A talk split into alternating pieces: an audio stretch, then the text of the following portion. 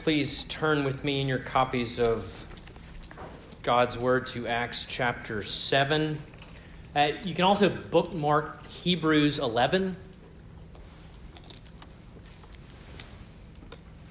So, Acts chapter 7 and also Hebrews 11.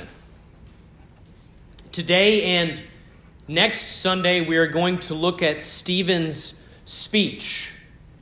Uh, this speech he gives while under arrest before the Sanhedrin. It's one of the longest narratives uh, that were given in the book of Luke. Um, whether uh, you believe it's a speech, a sermon, um, however you classify uh, this dialogue, it's the longest one we have in the book of Acts.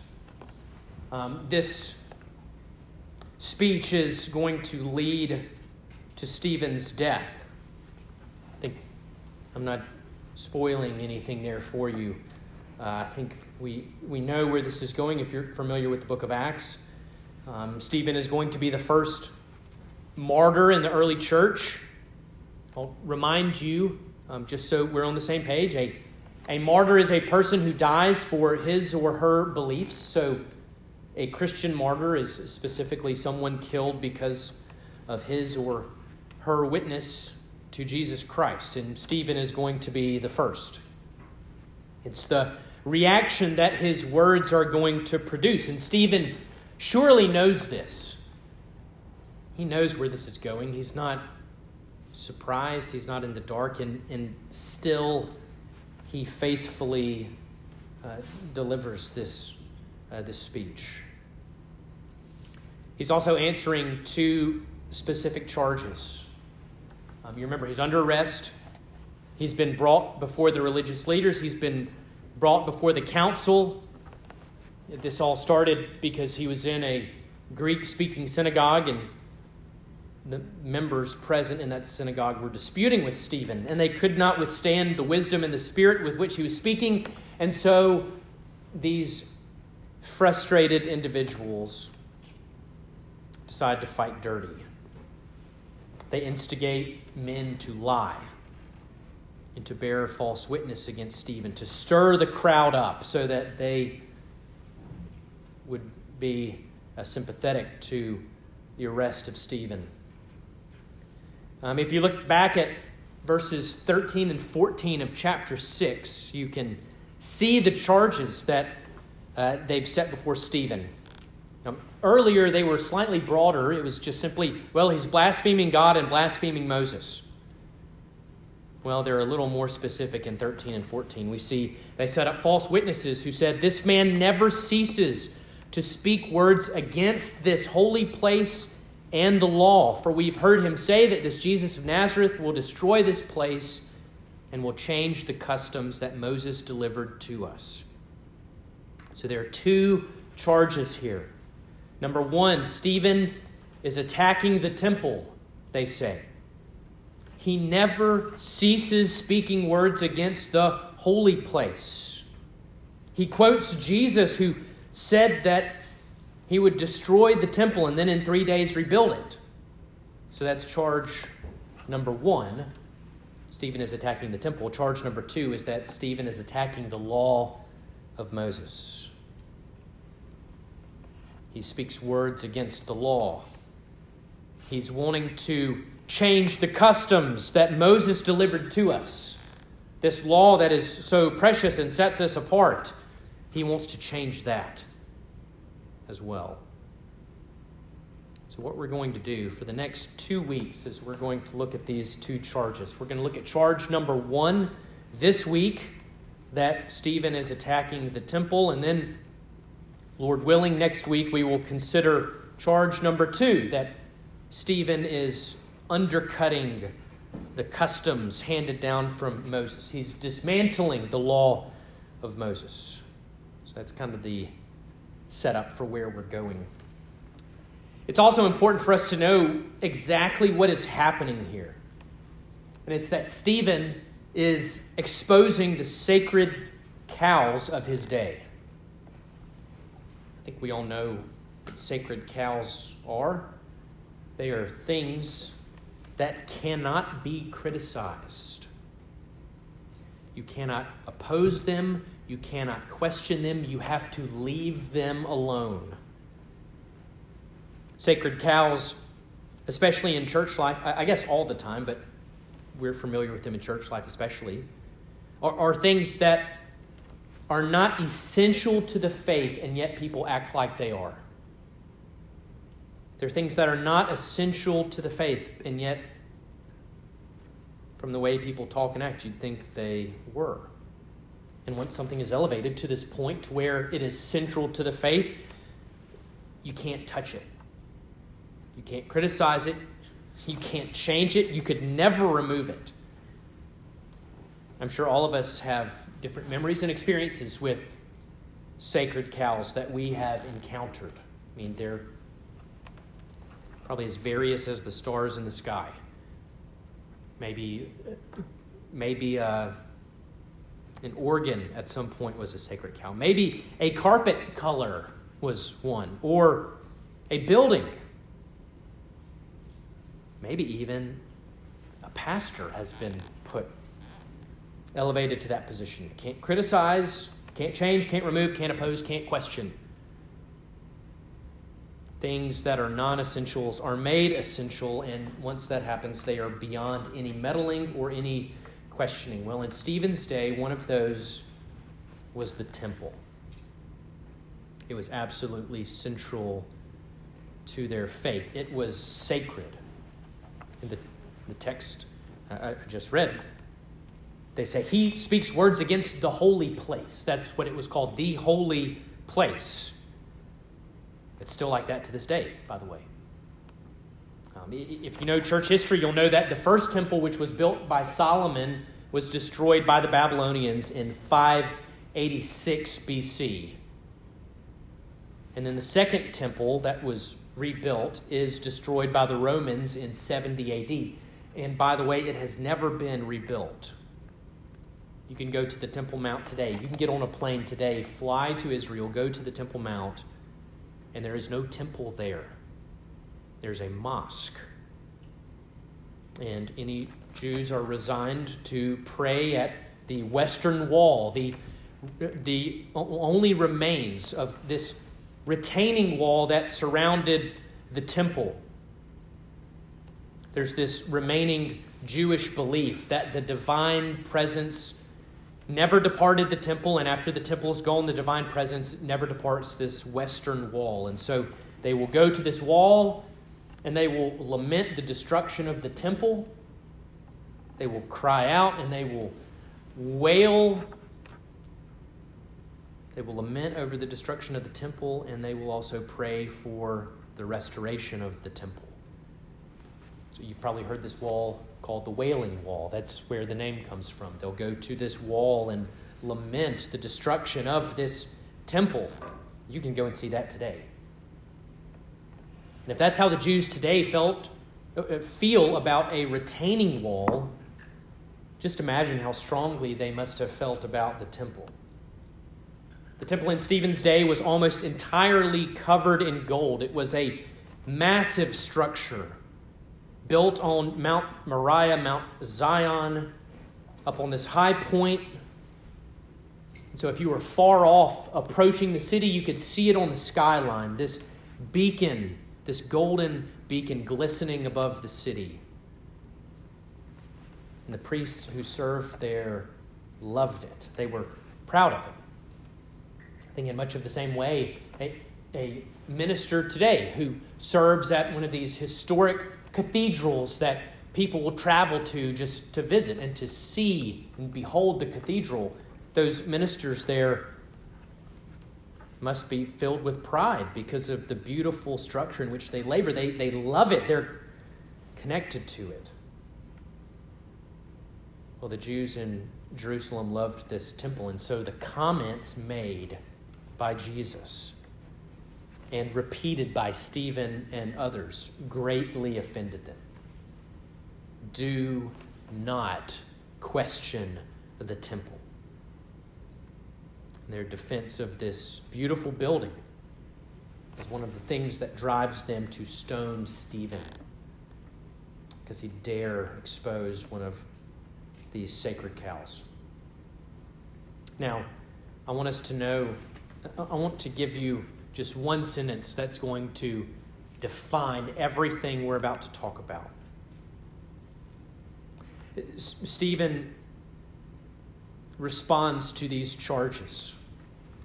He makes clear that this is a sacred cow, that this temple is not essential, it's not foundational. Actually, it's passing away because the temple has been fulfilled by Jesus Christ. And here's the resounding point Stephen is going to make over and over and over again that you can take home and is easy to remember and understand. God is not limited to one particular place. He's not restricted to one continent. He's not restricted to one nation. He's not restricted to one zip code or one physical structure. The God of the Old and New Testament is always with his people, no matter where they are, no matter where they go. He is the God who is present with his people. That's the main point. And that point is going to undercut the importance and centrality of the temple, and the Jews of the day don't like it. So before we read our text, let's pray together. Heavenly Father, as we gather in this place and stop for a moment and acknowledge that you are with us in this place as well. There's nothing special in and of this place. This, uh, this place is made special, it is made holy by uh, the gathering of your people and your presence meeting here with us. So, God, would you speak to us now uh, through your word? We ask in Jesus' name. Amen. Acts 7, beginning in verse 1, we're going to read uh, to verse 53. And the high priest said, Are these things so? And Stephen said, Brothers and fathers, hear me. The God of glory appeared to our father Abraham when he was in Mesopotamia before he lived in Haran, and said to him, Go out from your land and from your kindred and go into the land that I will show you. Then he went out from the land of the Chaldeans and lived in Haran. And after his father died, God removed him from there into this land in which you are now living. Yet he gave him no inheritance in it, not even a foot's length, but promised to give it to him as a possession and to his offspring after him, though he had no child. And God spoke to this effect that his offspring would be sojourners in a land belonging to others, who would enslave them and afflict them 400 years. But I will judge the nation that they serve, said God. And after that, they shall come out and worship me in this place. And he gave him the covenant of circumcision. And so Abraham became the father of Isaac and circumcised him on the eighth day. And Isaac became the father of Jacob, and Jacob of the 12 patriarchs. And the patriarchs, jealous of Joseph, sold him into Egypt. But God was with him and rescued him out of all his afflictions and gave him favor and wisdom before Pharaoh, king of Egypt, who made him ruler over Egypt and over all his household. Now there came a famine throughout all Egypt and Canaan, and great affliction, and our fathers could find no food. But when Jacob heard that there was grain in Egypt, he sent out our fathers on their first visit. And on the second visit, Joseph made himself known to his brothers, and Joseph's family became known to Pharaoh. And Joseph sent and summoned Jacob his father and all his kindred, 75 persons in all. And Jacob went down into Egypt, and he died, he and our fathers. And they were carried back to Shechem and laid in the tomb that Abraham had bought for a sum of silver from the sons of Hamor in Shechem. But as the time of the promise drew near, which God had granted to Abraham, the people increased and multiplied in Egypt, until there arose over Egypt another king who did not know Joseph. He dealt shrewdly with our race and forced our fathers to expose their infants so that they would not be kept alive. At this time, Moses was born and he was beautiful in God's sight. And he was brought up for three months in his father's house. And when he was exposed, Pharaoh's daughter adopted him and brought him up as her own son. And Moses was instructed in all the wisdom of the Egyptians, and he was mighty in his words and deeds. When he was 40 years old, it came into his heart to visit his brothers, the children of Israel. And seeing one of them being wronged, he defended the oppressed man and avenged him by striking down the Egyptian. He supposed that his brothers would understand that God was giving them salvation by his hand, but they did not understand. And on the following day, he appeared to them as they were quarreling and tried to reconcile them, saying, Men, you are brothers. Why do you wrong each other? But the man who was wronging his neighbor thrust him aside, saying, Who made you a ruler and a judge over us? Do you want to kill me as you killed the Egyptian yesterday? At this retort, Moses fled and became an exile in the land of Midian, where he became the father of two sons. Now, when forty years had passed, an angel appeared to him in the wilderness of Mount Sinai in a flame of fire in a bush. When Moses saw it, he was amazed at the sight, and as he drew near to look, there came the voice of the Lord I am the God of your fathers, the God of Abraham, and of Isaac, and of Jacob. And Moses trembled and did not dare to look. Then the Lord said to him, Take off the sandals from your feet, for the place where you are standing is holy ground. I have surely seen the affliction of my people who are in Egypt, and I have heard their groaning, and I have come down to deliver them. And now come, I will send you to Egypt. this Moses, whom they rejected, saying, Who made you a ruler and a judge? This man God sent as both ruler and redeemer by the hand of the angel who appeared to him in the bush. This man led them out, performing wonders and signs in Egypt and at the Red Sea and in the wilderness for 40 years. This is the Moses who said to the Israelites, God will raise up for you a prophet like me from your brothers. This is the one who, in the congregation in the wilderness with the angel, who spoke to him at Mount Sinai and with our fathers. He received living oracles to give us. Our fathers refused to obey him, but thrust him aside, and in their hearts they turned to Egypt, saying to Aaron, Make for us gods who will go before us. As for this Moses who led us out from the land of Egypt, we, don't, we do not know what has become of him. And they made a calf in those days and offered a sacrifice to the idol and were rejoicing in the works of their hands. But God turned away and gave them over to worship the host of heaven, as it is written in the book of the prophets. Did you bring to me slain beasts and sacrifice during the forty years in the wilderness, O house of Israel? You took up the tent of Moloch and the star of your god Rephan, the images that you made to worship and I will send you into exile beyond Babylon. Our fathers had the tent of witness in the wilderness, just as he who spoke to Moses directed him to make it, according to the pattern he had seen. Our fathers, in turn, brought it in with jo- Joshua when they dispossessed the nations that God drove out before our fathers.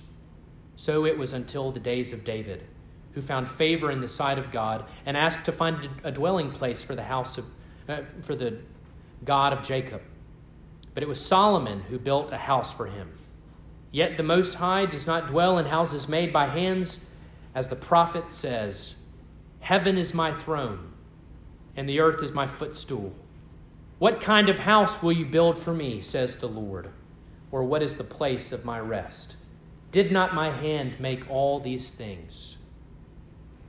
You stiff necked people, uncircumcised in heart and ears, you always resist the Holy Spirit, as your fathers did, so do you.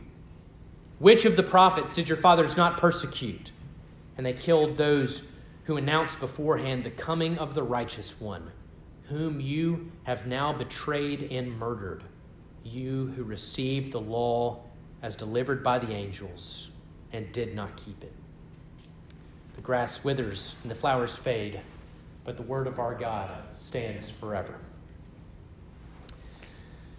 So, the truth here that Stephen illuminates regarding the temple involves God's presence with his people. Stephen does a survey in biblical theology.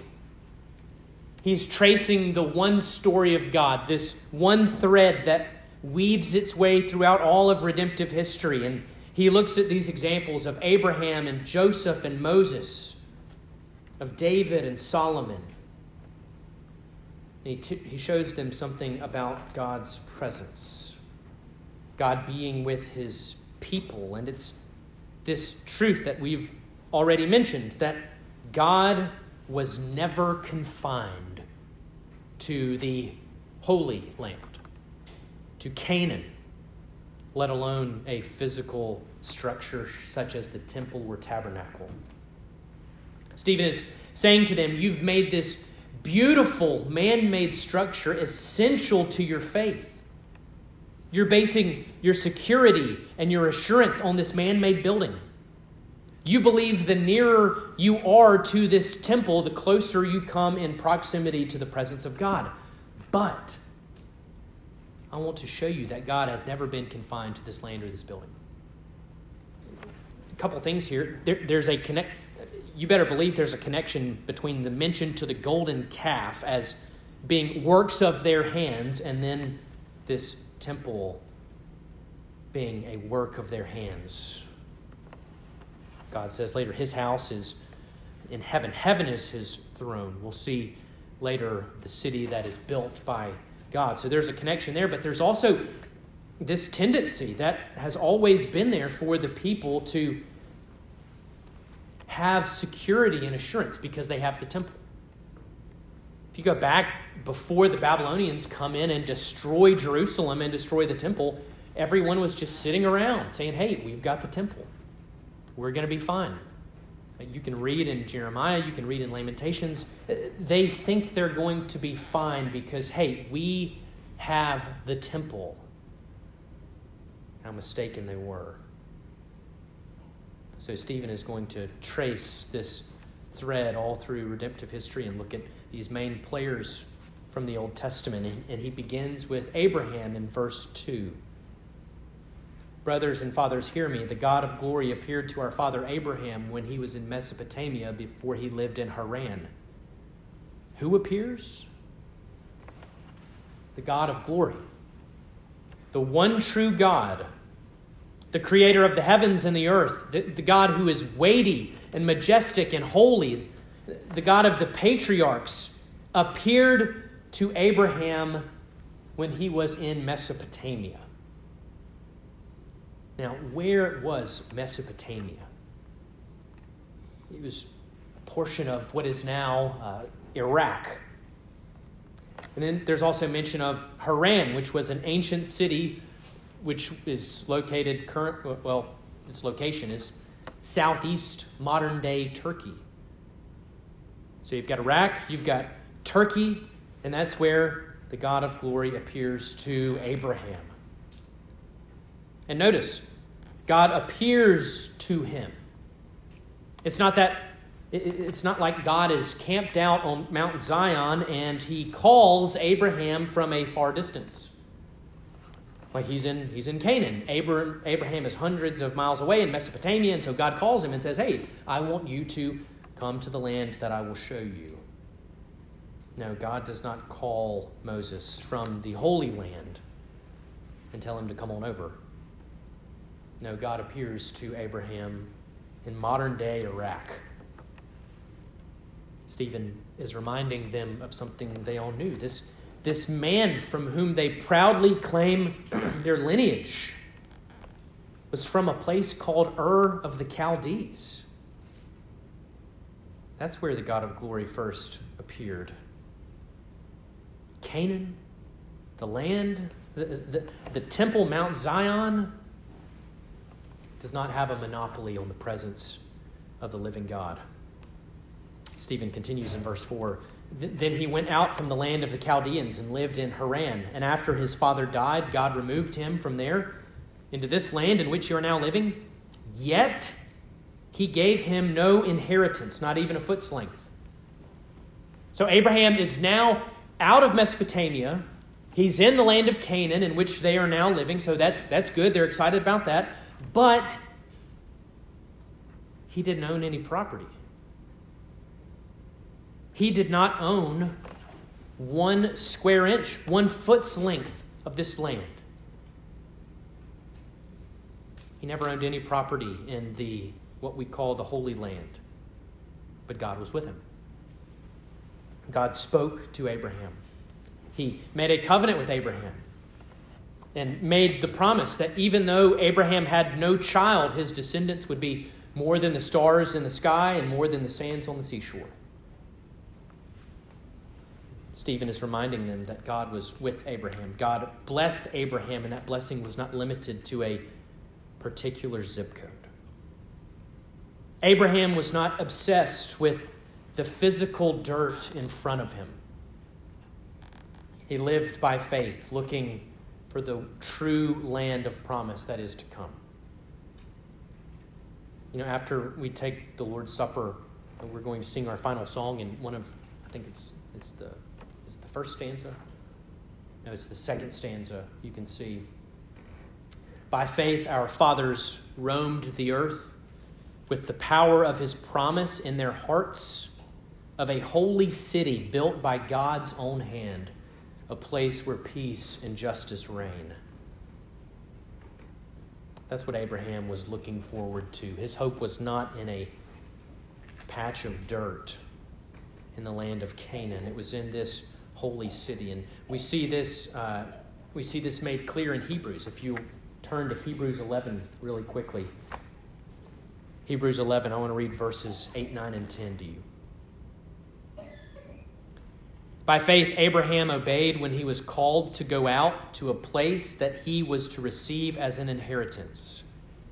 And he went out, not knowing where he was going. By faith, he went to live in the land of promise, as in a foreign land, living in tents with Isaac and Jacob, heirs with him of the same promise. For he was looking forward to the city that has foundations whose designer and builder is God.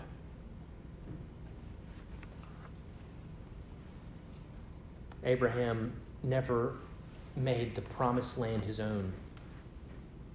He lived there as a stranger, he was a pilgrim. His descendants that come after him did not have permanent dwellings, they lived in tents. They looked ahead in faith to a permanent building a city with unshakable foundations whose designer and builder is God. Uh, I want to remind you that this is not some unique hope only held by Abraham. This is the hope of every Christian. Now, you and I might refer to Corinth or Mickey or Tishomingo or counts as, as home. But if we're really specific and really technical with our language, we know that this is not really home. This is not our forever home. Our current dwelling is temporary, and we are pilgrims who look forward in faith to the heavenly city whose designer and builder is God. Our hope is not found in a particular patch of dirt or a particular nation. Our hope is not found uh, in the United States of America. I say this in somewhat jest, but our hope is not found in Mississippi or Tennessee not becoming like California. Our hope is not found in Western civilization standing firm and continuing for not only our lives, but the lives of our children and grandchildren. As Christians, we look forward to the city that has foundations, whose designer and builder is God. The land, in and of itself, is not the blessing. God appeared to Abraham and blessed him. And it had nothing to do with some particular quote unquote holy land or holy mountain. As we keep moving on, we come to Joseph. Stephen gives us the cliff notes of the Joseph narrative. His brothers are jealous of him. They sold him into slavery, but in God's providence, this former slave is elevated to the office of prime minister of Egypt. And notice in chapter 7, verse 9, that uh, the patriarchs are jealous of Joseph. They sold him into slavery, but God was with him.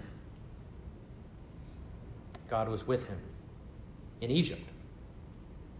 He was with him when he was in the pit. He was with him when he was sold into slavery. He was with him when he was falsely accused of attempted rape and thrown into prison. He was with him when he was made prime minister over what was probably the most powerful nation on earth at that time. You see a slight difference here between Joseph and Abraham. Abraham did not own a square inch of land, Joseph's family only owns a tomb. So, what do you got? What, what property ownership do you have? Well, we own a tomb at Shechem, family grave plot. That's all they had. But God was with them. With, with Abraham in Mesopotamia and with Joseph in Egypt. And then what about Moses? Now, we're obviously going to talk about Moses a lot more next week as we think about the, the, the law of God handed down. Um, but keep thinking along these same lines. God was with Moses as an infant, floating down the the Nile River. Don't imagine it was quite as eventful as the, the Prince of Egypt makes it, but God was with him when he was abandoned and then found by the daughter of Pharaoh. God was with him in Midian, where he fled after he killed the Egyptian and then met Zipporah and started a family. God was with Moses in the Sinai wilderness. And we see something astounding in verse 33 the Lord says to Moses, Take off the sandals from your feet, for the place where you are standing is holy ground.